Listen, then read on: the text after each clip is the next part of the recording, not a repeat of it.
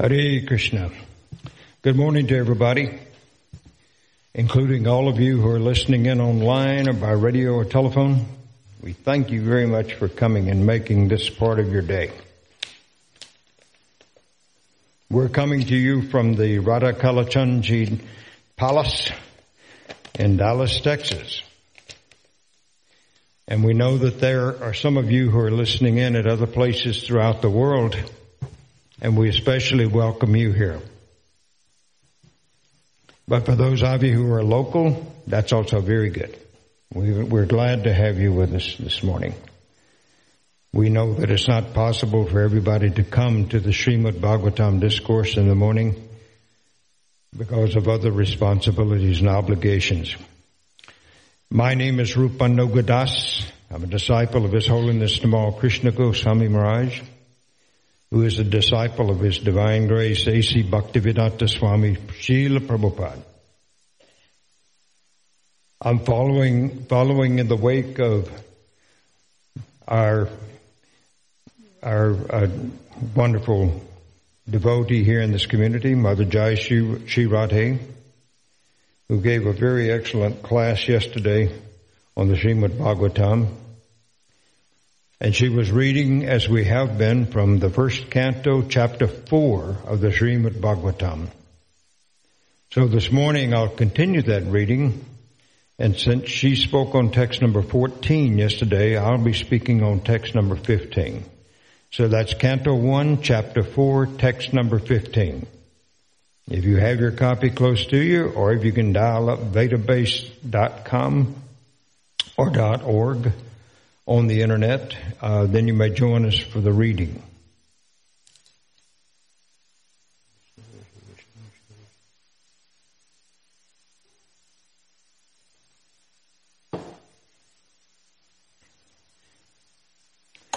And before we begin, we will have our usual invocation to the Supreme Lord for His blessings and His presence with us. Jaya Radha Madhava Kunja Bihari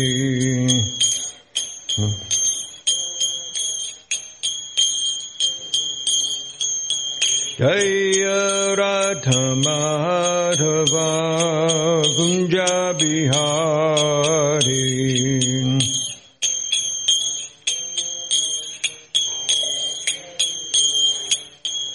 Jai Gopi Jana Vallabha Girivardhari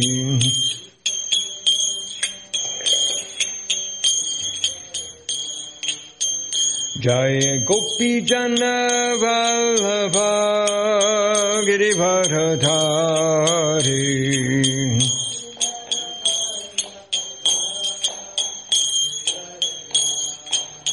Yashura Nandana Brajajana Ranjana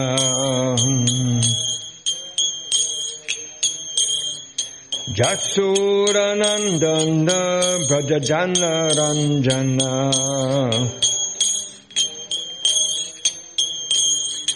Jamunatira Vanachari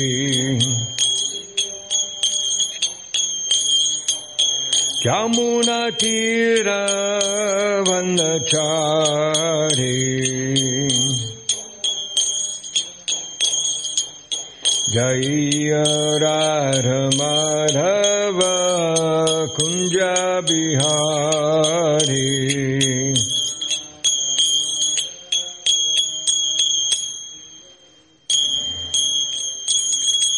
Nitai Gaur Premananda Hari Hari Bol Jayom Vishnupad Paramahansa Paripitaka Charja Hasto Tarasata Sri Srimad's Divine Grace. A.C. Bhaktivedanta Swami Maharaj Srila Prabhupada Ki. Jayom Vishnupad Paramahansa Paripitaka Charja Hasto Tarasata Sri Srimad's Divine Grace. Srila Bhaktisiddhanta Saraswati Goswami Maharaj Srila Prabhupada Ki.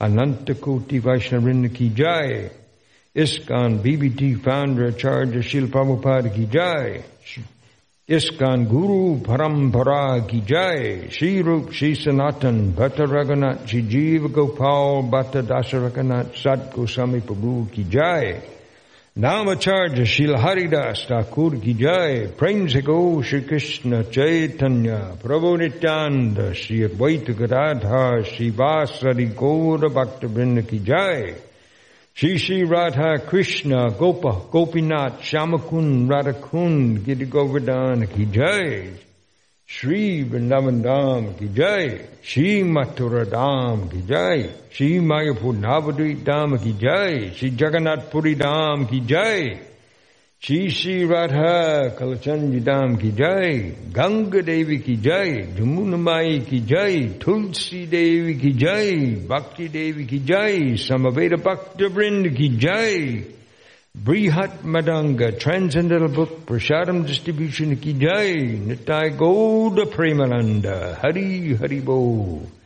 All glories to the Asama devotees, Hare Krishna. All glories to the Asama devotees, Hare Krishna. All glories to the assembled devotees. Hare Krishna. All glories, all glories, all glories to Sri Guru and Sri Gauranga. Namo Vishnu Padaya Krishna Pastaya Bhutale Srimate Bhaktivedanta Swami Niti Namane. Namaste Saraswati Deve Gauravane Pracharine Nivashesha Shinnavari Paschatade Shatarine. Srimad Bhagavatam, Canto 4, Canto 1, beg your pardon, Canto 1, Chapter 4, text number 15. This chapter is entitled, The Appearance of Sri Narada, the great sage amongst the demigods, known as Devadeva.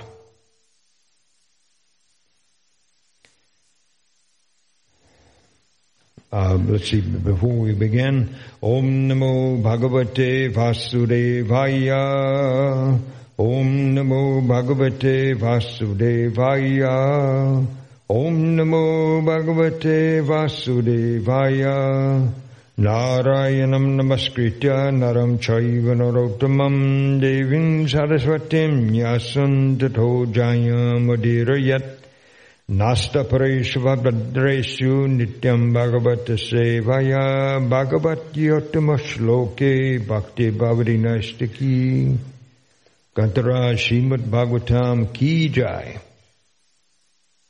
This is one of our three most important literatures that we read in the Hare Krishna movement. Srimad Bhagavatam. What is your name, Prabhu? What is your name? Arnold? Arnold, nice to have you here with us this morning.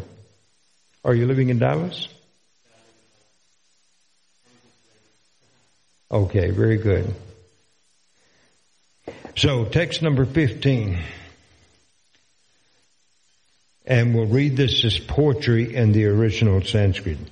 Sakadachit sarasvatya upasprisya jalam suchi Vivita eka asina urite ravi mandale sa kadachid sarasvatya upasprisya jalam suchi Vivita eka asina urite ravi mandale. And one more time. Sakarachit sarasvatya upasprisya jalam shuchi vivikta eka asina urite ravamandali. That's urite ravi mandale. Good, very good.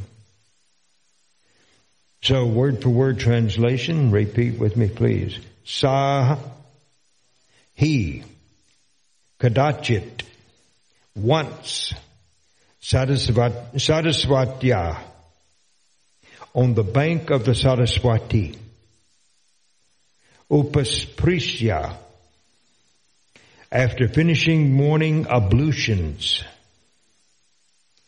jalam, water, shuchi, being purified, vivite, concentration, eka, alone, asina, being thus seated, udite, on the rise, ravi mandale, of the sun disk. And this is the translation and a short purport by His Divine Grace. A.C. Bhaktivedanta Swami, Srila Prabhupada Ki Jai. Once upon a time, he, Vyasadeva, as the sun rose, took his morning ablution in the waters of the Saraswati and sat alone to concentrate. So let's read this. If you will, repeat it with me. Once upon a time, he, Vyasadeva, as the sun rose, took his morning ablution in the waters of the Saraswati and sat alone to concentrate. And this is the purport or the explanation given by His Divine Grace, Srila Prabhupada. The water Saraswati is flowing in the Badarikashram area of the Himalayas. So the place indicated here is Samyaprasa in Badarikashram, where Srila Vyasadeva is residing. So this is a very short purport. And we usually choose our topic for giving a discourse on the Srimad Bhagavatam from the text and from the purport. But both are very short. And nonetheless, I'm going to try to speak just a little bit on a topic that I've chosen from the text and the purport. And this is the matter of choosing one's space. Anybody who is interested in any kind of discipline, any kind of spiritual discipline, is interested in meditation, going within. And so choosing one's own space to have that meditation is a really important topic to many of us.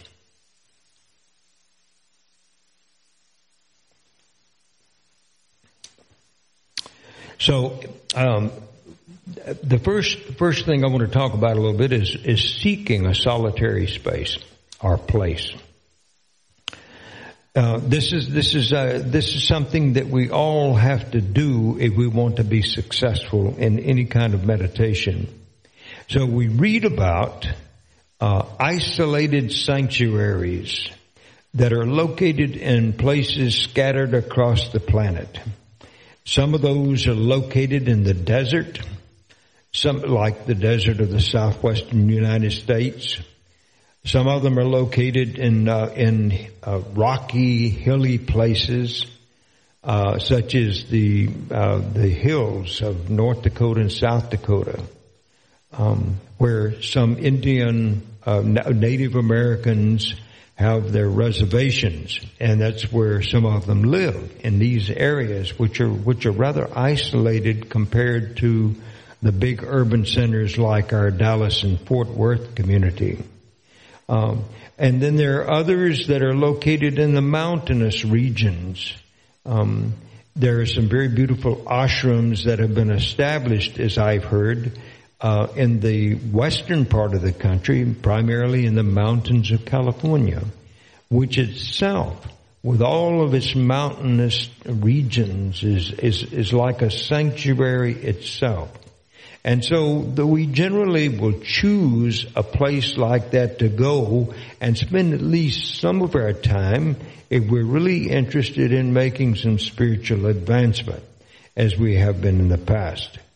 And we really judge those on the basis of their beauty, their isolation, their peacefulness, and their cleanliness. And it's generally a place that you can go and find some shelter. Now, if you're really primitive, you can even find sometimes caves and mountains that are no longer occupied by human beings, places that you can go and find shelter from the elements outside. And these places are usually pretty isolated, so they're chosen by some really rugged individuals to be their place of residence for at least some portion of the year.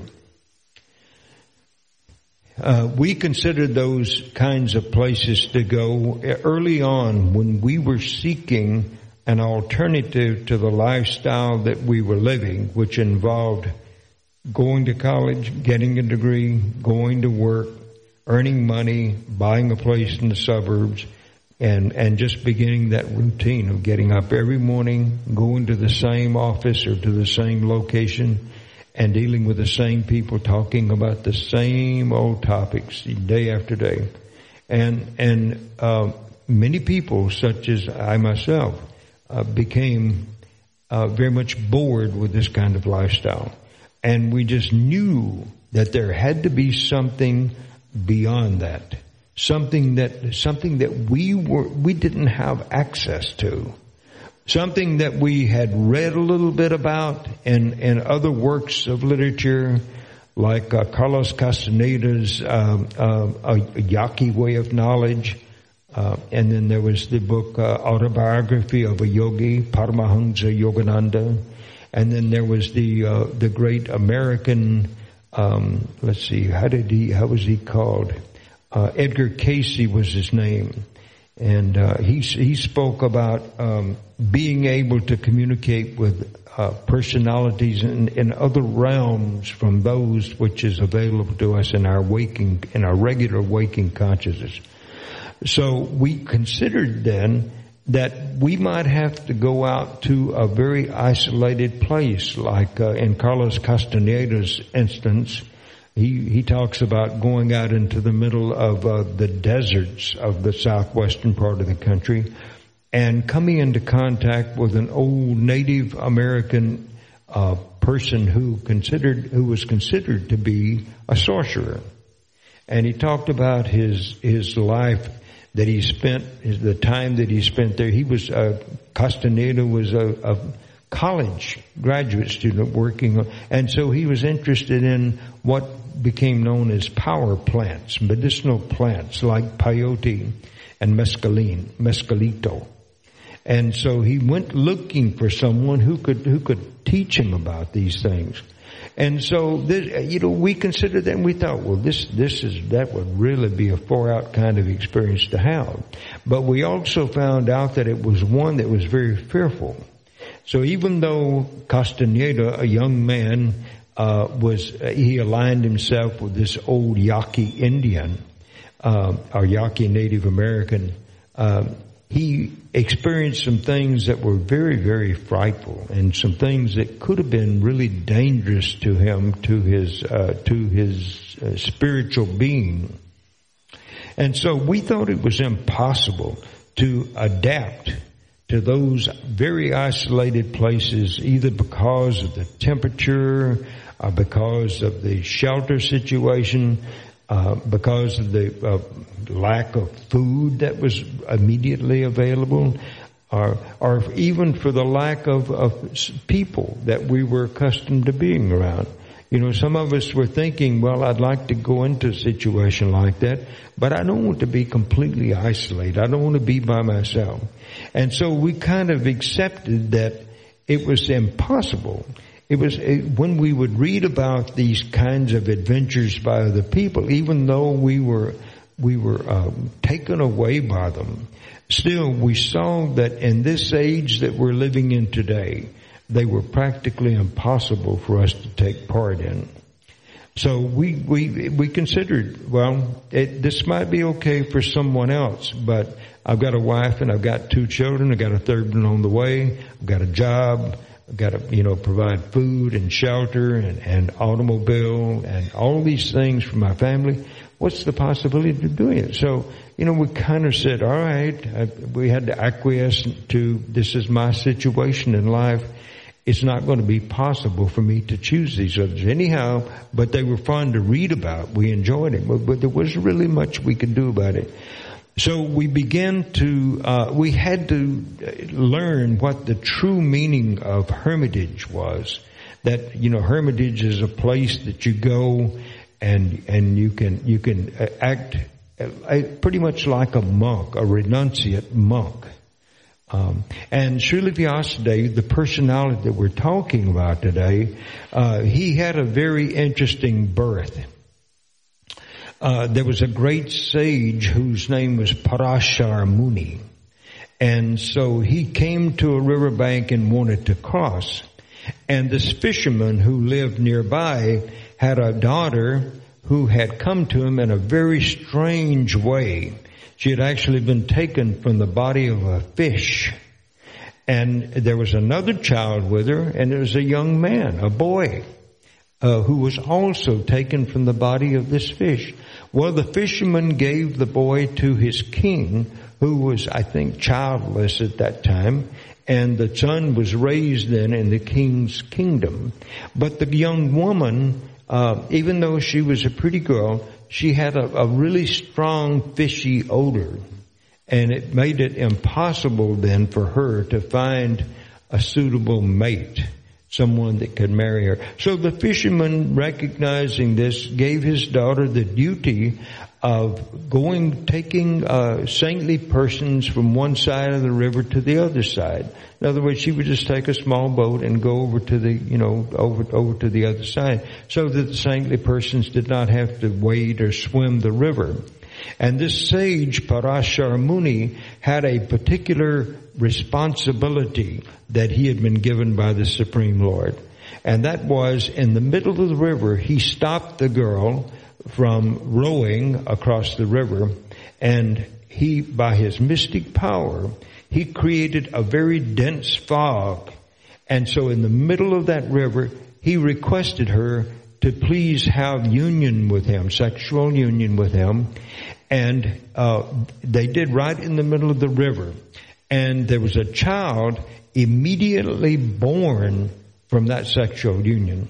And not only was he immediately born, but he immediately grew into a young man. And then he was a very special personality. He immediately left that place and went off to join other persons for spiritual realization. And his name was Krishna Dwaipayan Vyasadeva.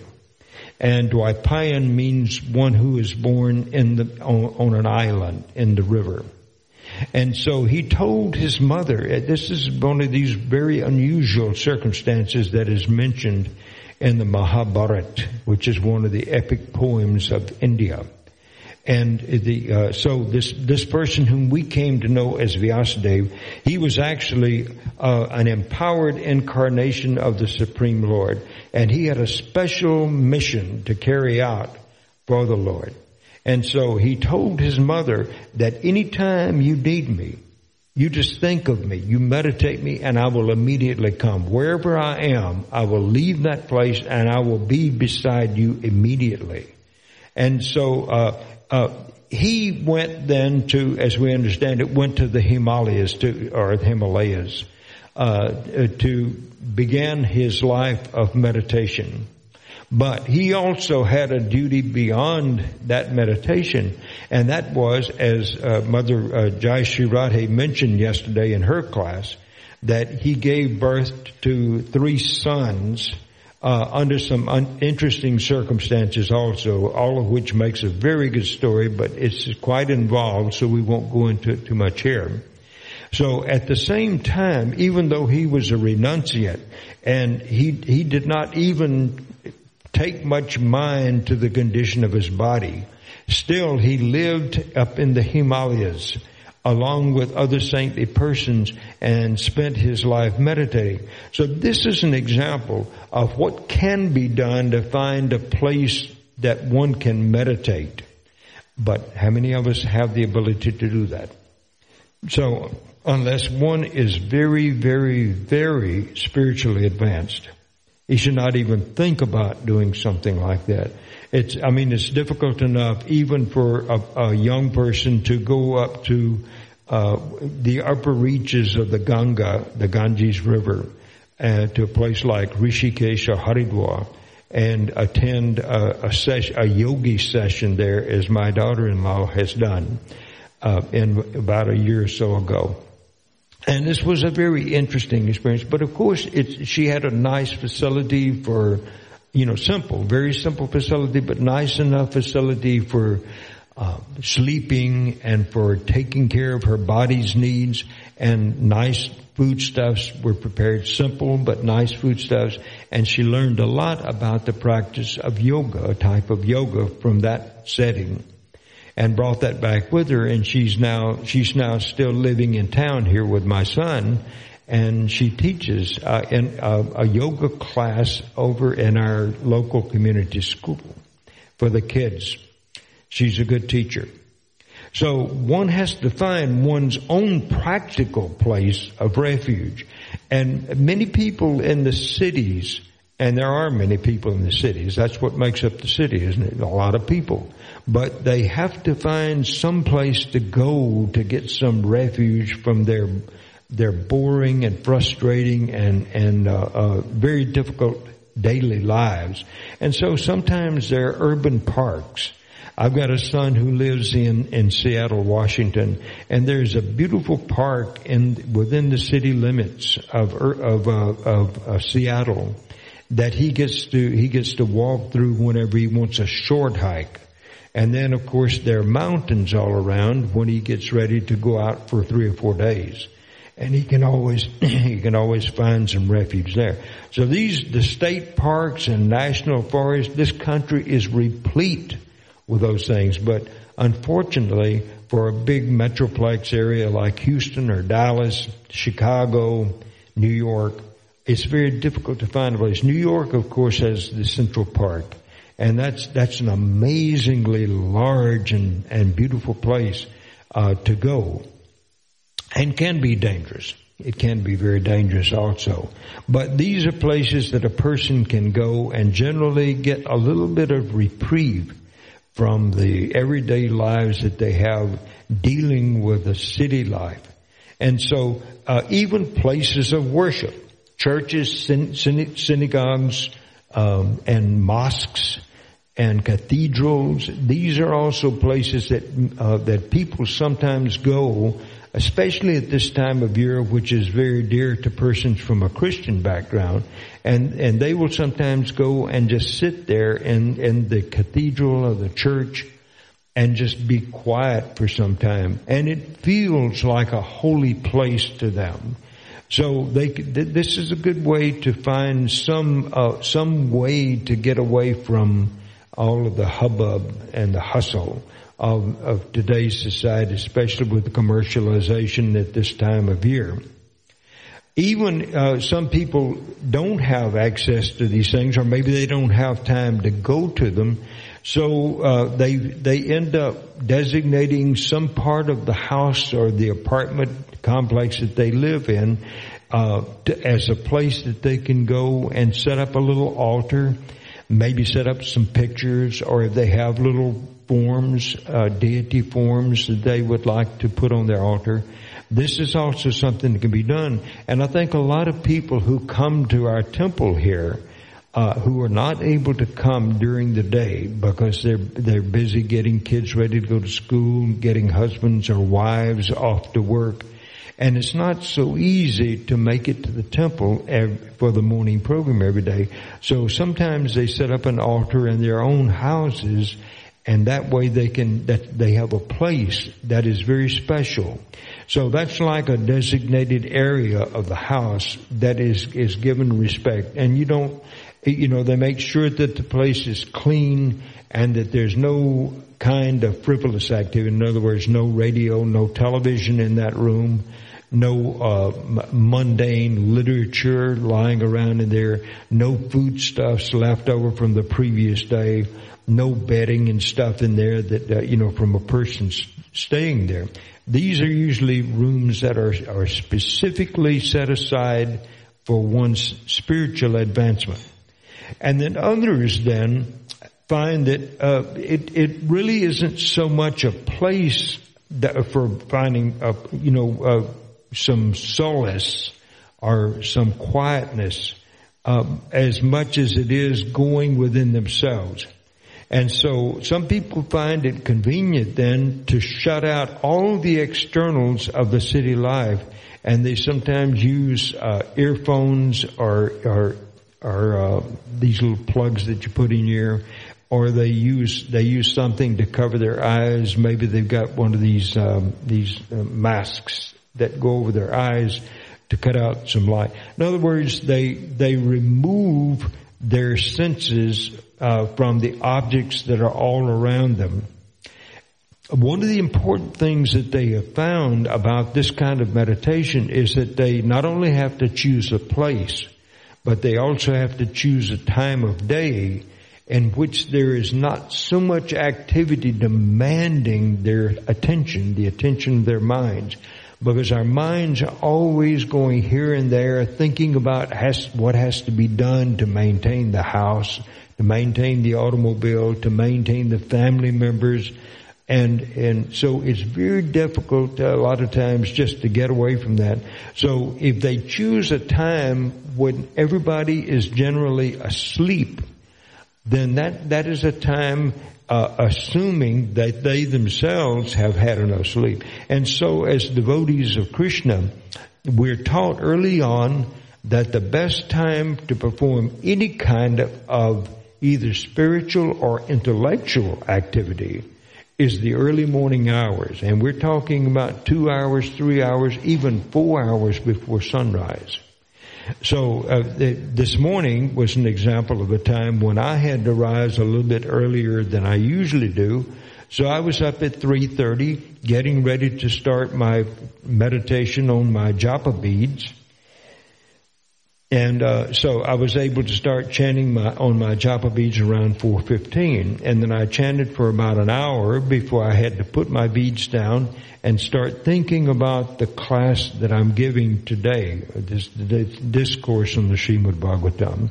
So this, it required then my choice of time. And in order to be able to get up after 5 hours of sleep, then, you know, then I have to go to bed by 10 o'clock or so, maybe a little earlier if I can. So, in other words, if an activity, any activity for that matter, is really important to you, then you will plan ahead for it. And so many people plan their lives so that they can, we've even had individuals here in our community who would regularly go to bed by 8 o'clock. I could never do that. The mind is still way too busy. But 10 o'clock is kind of reasonable time for me to take rest. And if I can get 5 hours of sleep, then I can get up at 3 o'clock and feel refreshed.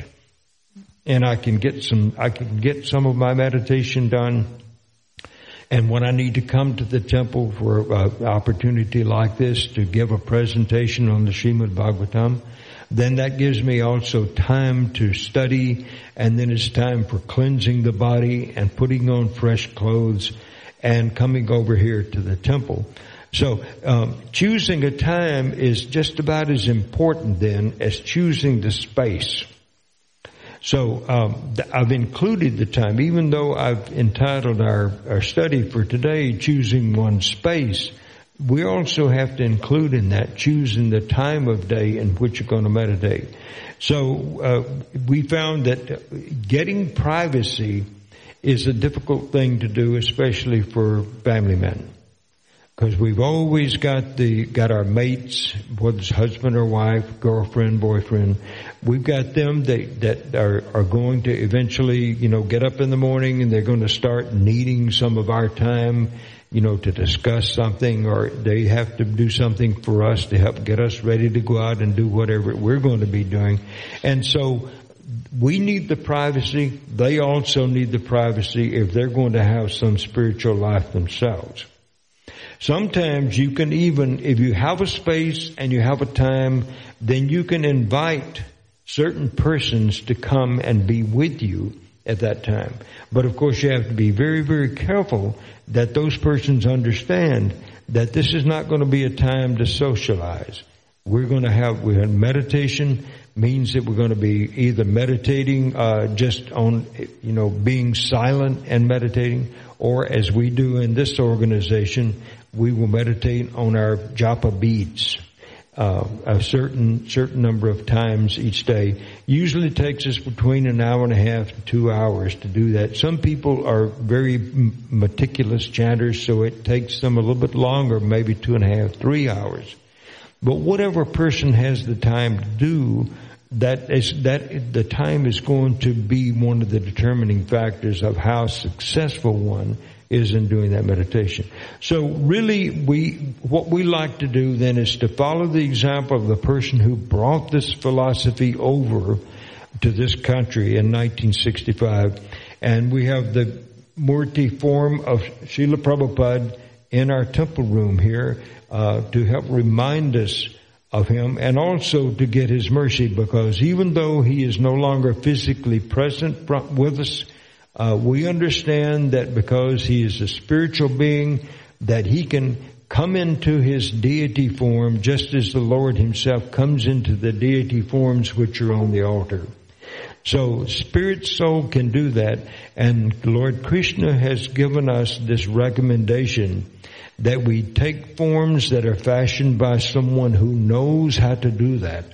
And then when we bring them home then, or bring them to our temple, then we have some saintly person then go through a ritual by which he invites the Lord to please come into this form and be present, so that you can accept our offerings of worship, our offerings of foodstuff. You can accept our dressing your body in this deity form. So we're following Srila Prabhupada's example. Also, Srila Prabhupada is one of those persons who had trained himself to get by on very little sleep. And when I say it takes me 5 hours, that I still have to take a nap during the day because I'll get really tired. Of course, age has something to do with that. But Srila Prabhupada was 70 years old when he came to this country. And yet he would go to bed, they say, around 10:30 at night, and he might sleep until midnight, an hour and a half, and then get up and begin translating, which was one of his main assignments in this lifetime, that he would translate the books from the original Sanskrit or the original Bengali into English, and then give elaborate explanations verse by verse in these books. So it's an amazing undertaking that he could get so little sleep and still get up and do very intellectual academic type work and still chant his rounds on his japa. So he had to have that meditation time too.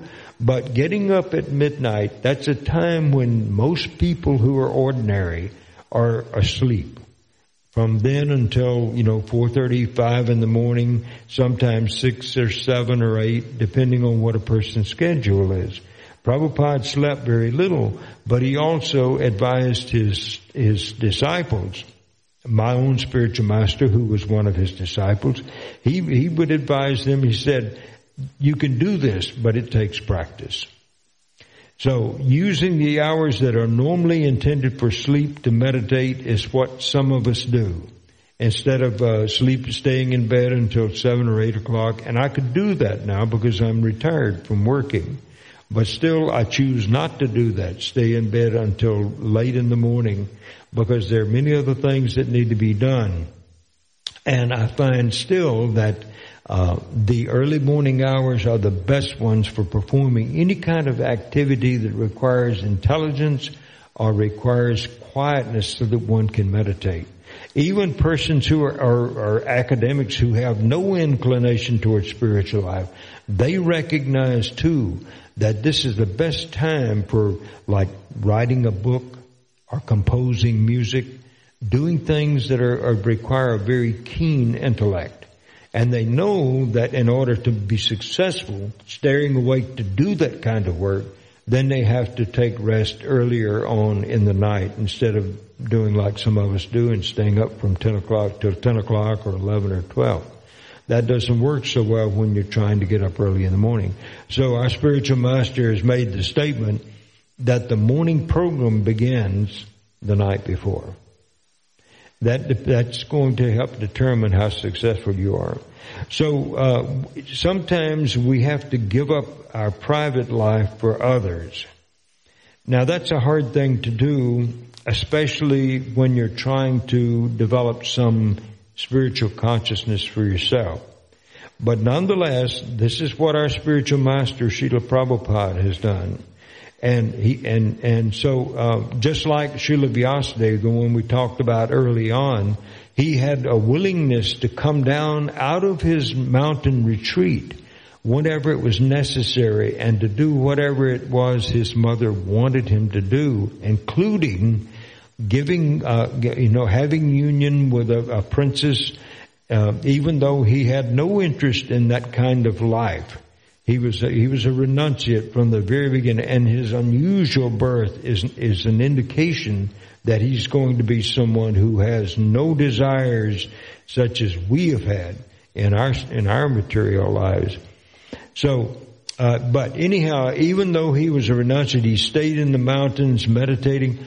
He would come down whenever it was required for performing certain duties in society.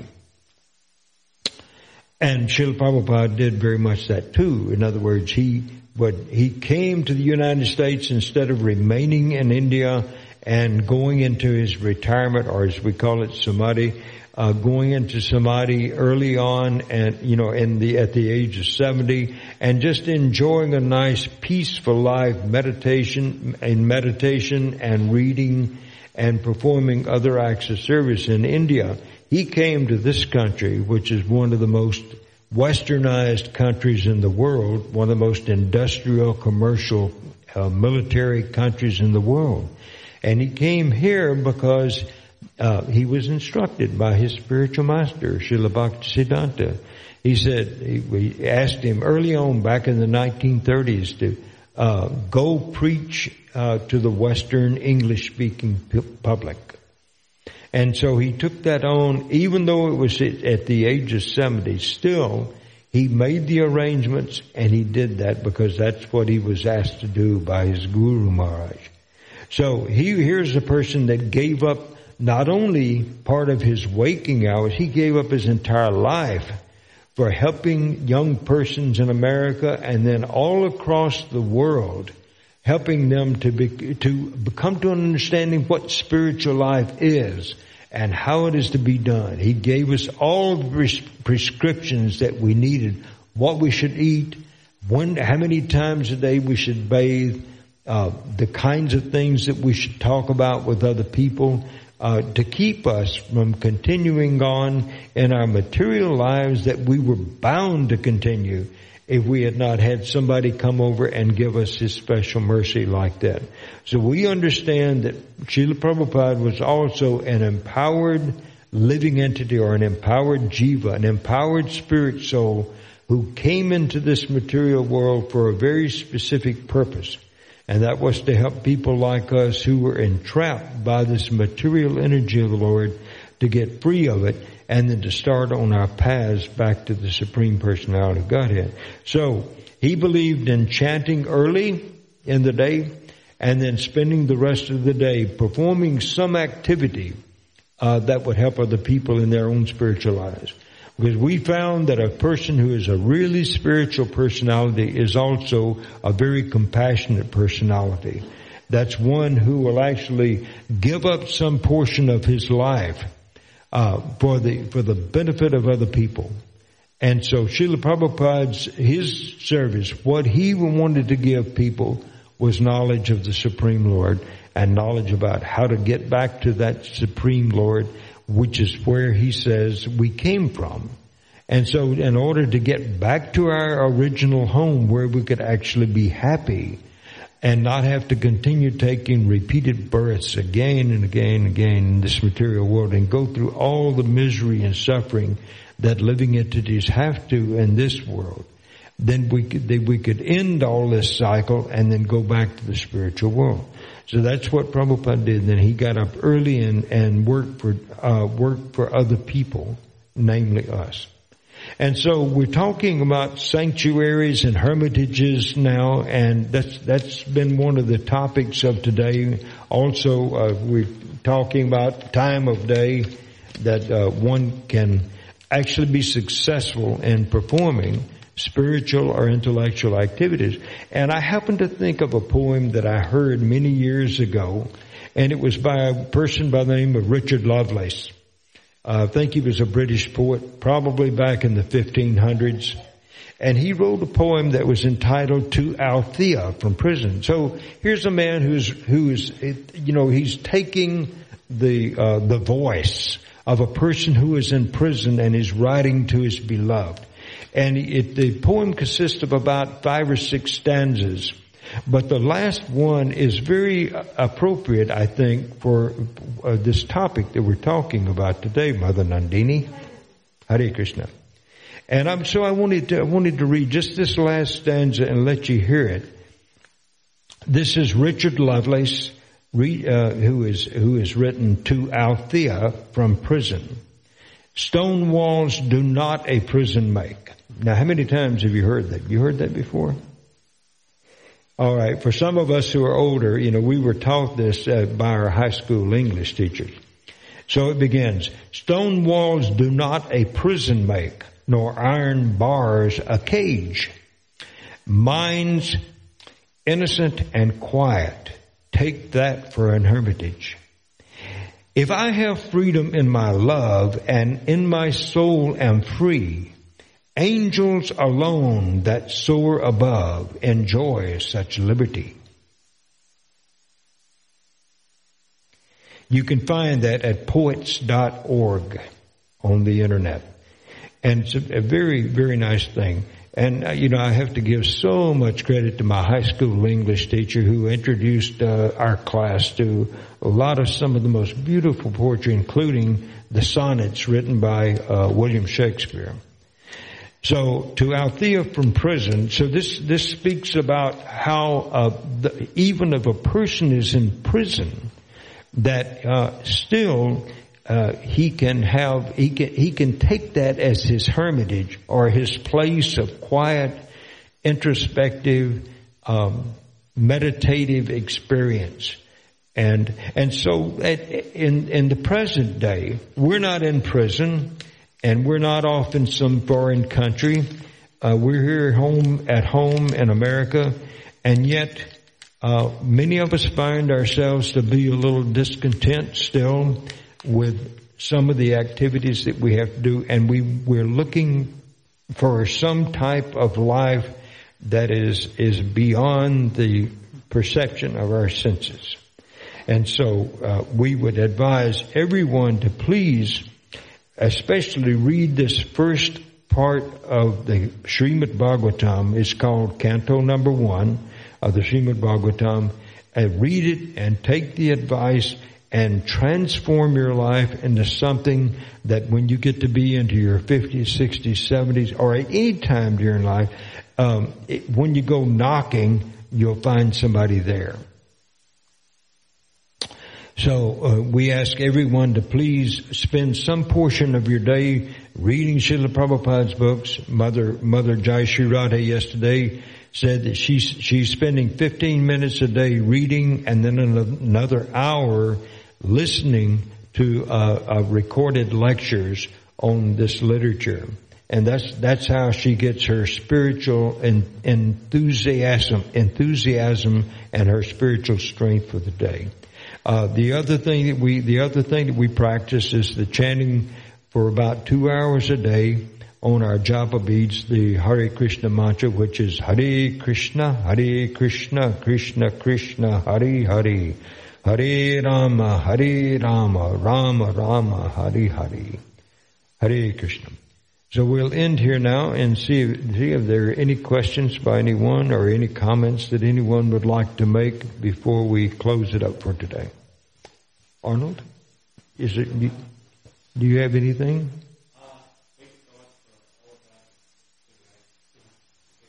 My pleasure.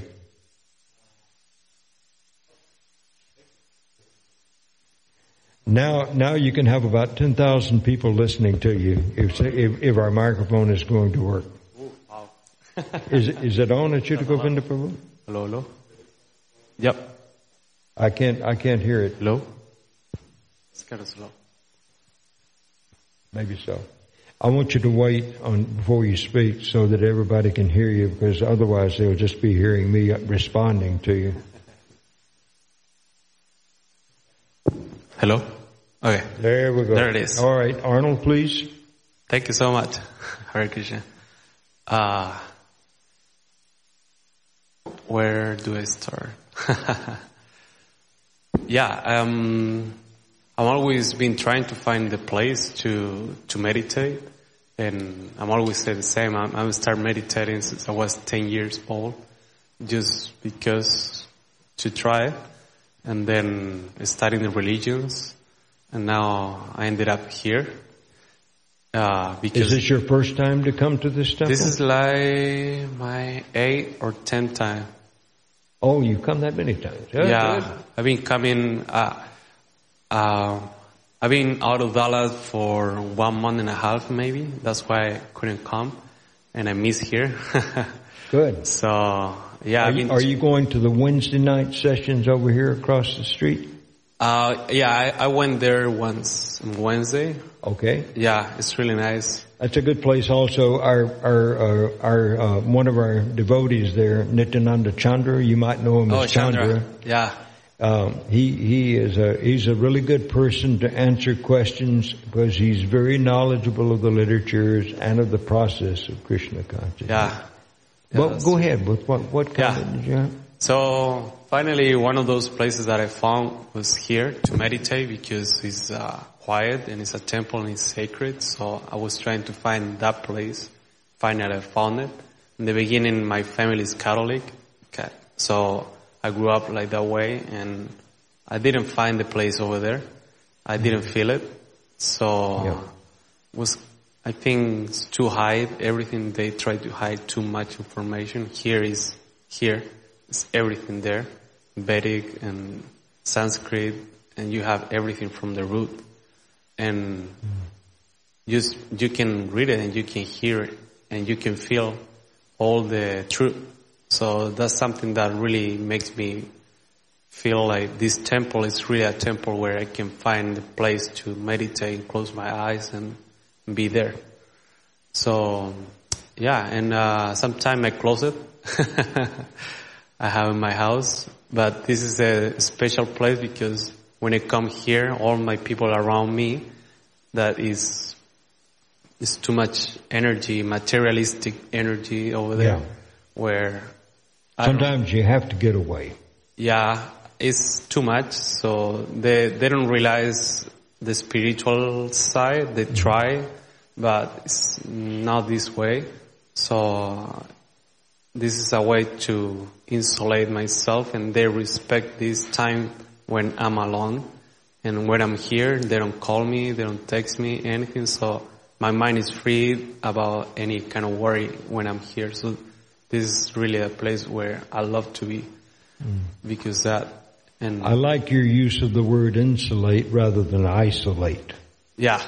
Insulate means that you still have touch with what is outside. You're not removing yourself from all of that, not permanently, but just temporarily, so that you can. It's kind of like putting your batteries on the charger. Yeah. And I learned that with the meditation that you need to be insulated somehow, because I don't know why, but it's the way you get that connection. The real connection when you're alone is when no one is seeing you, or you think you're no one is seeing you. So it's like, it's the only way to make your body disappear, because it's the way you get that. I mean, it's the way I'm getting it. So, yeah, this is an amazing place. I would like one day go to one of these places and learn from someone, or I don't know. I'm very new on all of this, so I'm just creating everything. Take your time. Take your time. Just examine this. If you find what you need here, then there are people who are very happy to talk with you and help you along and, answer your questions as time goes by. And if you'd like, after we're done here, I can also give you my telephone number that you can call me. And if you have questions or texting is good for me also, because times I cannot answer my phone. But we have to have some time away from all of our daily cares and responsibilities. We have to have some time to ourselves, because unless we are well along the path of Krishna consciousness, we really can't help someone else in their spiritual lives. It really requires that because we cannot raise anybody to a level higher than our own.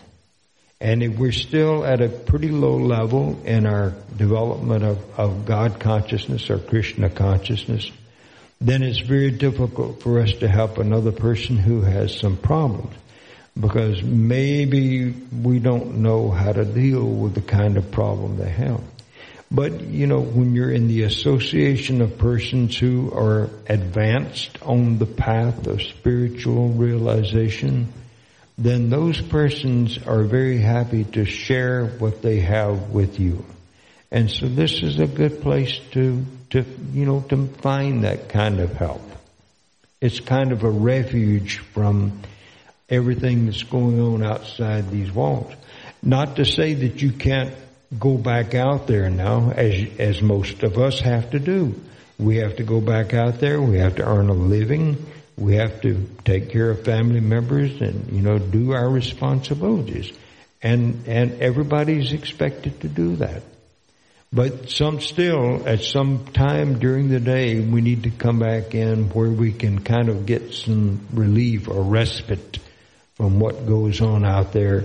And then we can become more empowered ourselves, and we're able to help other people when we have that kind of empowerment. The other place that I found for meditating is when I'm going to sleep. I'm going to sleep meditating too, and it's and I think that's one of the things that helped me to kind of improve the meditation too. No go sleep thinking about anything, just thinking about God, Krishna, and just go sleep in the meditation. That's been helping me a lot too. That's good. Well, you've already found some answers. And there are lots more answers available to you if you just, if you make yourself available to other people who will have that kind of knowledge. I'm glad that you're on this path. Thank you. Would you mind giving the microphone? This lady, Arnold, is Mother Nandini. My name's Nandini. Nice to know you. I had a question for you, and I wondered if sometime in your young life you've gone to like a concert or music. Okay. Well, can you speak into the microphone also, Arnold? I haven't been. I've been in concerts, but maybe like Polanka and. Okay. Okay, and so that music has an effect on your consciousness, isn't it? Mm-hmm. Give you a certain type of feeling when you hear whatever jazz or whatever. So I remember a very advanced devotee. He was with actually Srila Prabhupada when he departed in Vrindavan, and his name is Jayadvaita Swami. And he wrote something that struck me. I lived in Puerto Rico for 11 years. I had a vegetarian restaurant there. And I printed something in English and Spanish about the power of sound vibration. And one of the first things that he mentioned was, if you want to see the effect of sound on the consciousness, just go to any concert and you see people you know, impacted by sound. So Prabhupada has also given an example that if someone is, you know, breaking into our home and we're sleeping, we might, the only way we might be saved is through hearing. So that that energy, that powerful effect on the consciousness of sound. You know, a lot of devotees, I remember when I was living in Puerto Rico, would sit and chant this Om. And practically every Sanskrit verse begins with that Omkara, the sound vibration emanating from the Lord. So it's powerful. Yeah. Hare Krishna. Nice, Arno. Can I add something little? Actually, from the same thing is... I came here to this temple because I've been, 2 years ago I started practicing being vegan, not with any intention, just to try and not to talk because just talking and didn't work. Just I tried for 2 weeks. So I became, so I became pescatarian, and then now lately I've been vegetarian.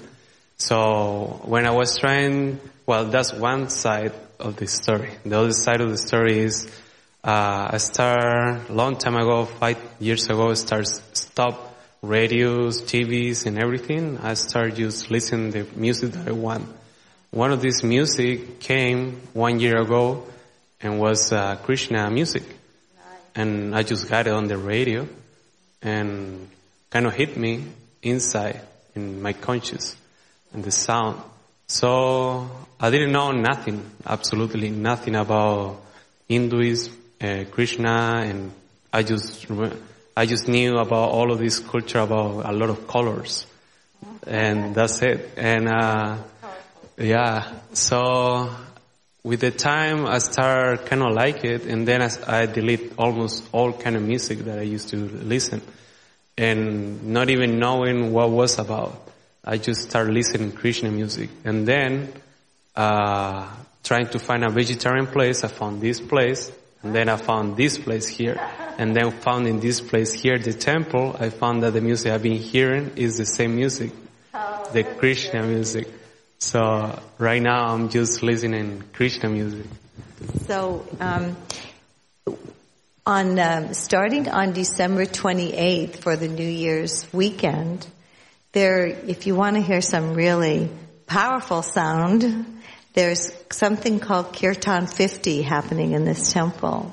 And there are kirtaniers coming, beautiful chanters, amazing singers that chant like that lift, and the whole room is full, so everyone is responding back, you know. So it's the 28th, 29th, 30th, 31st, and then January 1st, I think, part of the day. So in any of those times, if you can kind of sneak in here, I think you would really find, yeah, Hare Krishna.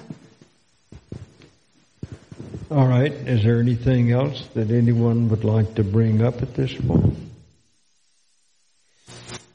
All right, so it's getting late. We will invite you to please... Arnold, if you wish, you can come out to where we have breakfast together and have some breakfast with us, please.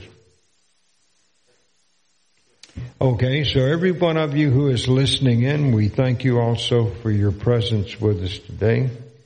And we sincerely hope that whatever we've spoken about regarding the Srimad Bhagavatam will be helpful to you in your spiritual life today. We encourage you to spend some time reading, and please also, most importantly, spend some time chanting the holy names of the Lord. Hare Krishna, Krishna Krishna, Hare Hare, Hare Rama, Rama Rama, Hare Hare. So we say, Srila Prabhupada ki jai. Srimad Bhagavatam ki jai, Shri Shri Radha Kalachandji Dam ki jai. And to all of you who are listening in, we offer you our respectful obeisances because you're devotees of the Lord. You fulfill the desires of everyone and you're full of compassion for the fallen conditioned souls. Vanchakalpatarubhyascha kripasinubhya eva cha patitanam pavanebhyo vaishnavebhyo namo namaha Alantakoti Vaishnavrinda ki jai. Everyone please go out, have a good day, be successful and chant the holy name. Hare Krishna.